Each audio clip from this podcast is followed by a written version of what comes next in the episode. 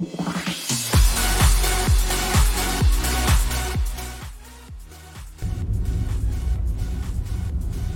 こんばんは、長尺です。えっ、と、今ですね、これから、えーまあ、駅前の方に行って、えーまあ、ご飯食べに行くんですけども、まあ、その前にちょっと配信をしようかなと思うんですけども、今回、あの、ちょっと気になったというか、ちょっと驚いたことがあったんですけども、多分皆さん、あの、SNS、スタイフとか、あの、Twitter、あと Instagram、とか YouTube とか連携される方多いと思うんですけども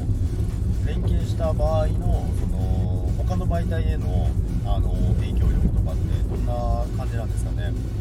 あの私もインスタの方結構やってるんですけど、まあ、結構やってるって言ってもあのそんなフォロワーがすごい何万人もいるとかじゃなくて全然少ないんですけども、あ、とは言ってもあの今回あのそもそも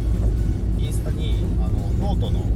リンクもともと貼ってたんですけども今回スタエフを始めたことによってスタエフのあのリンクに貼り替えました。そしたらあのまああの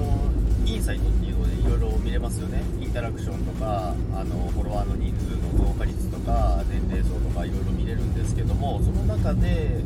じゃあスタイフにリンクを変えましたと。だからその後、えーちょっと見たんですけどもそのネネットじゃないやあのサイトそのリンクにどれぐらいの人がアクセスしたかっていうのが見れるんですけどもそれが一気にですねプラス1400%です。これってやっぱりあのまあ私のコンテンツ内容にもよるかもしれないんですけどもスタイフ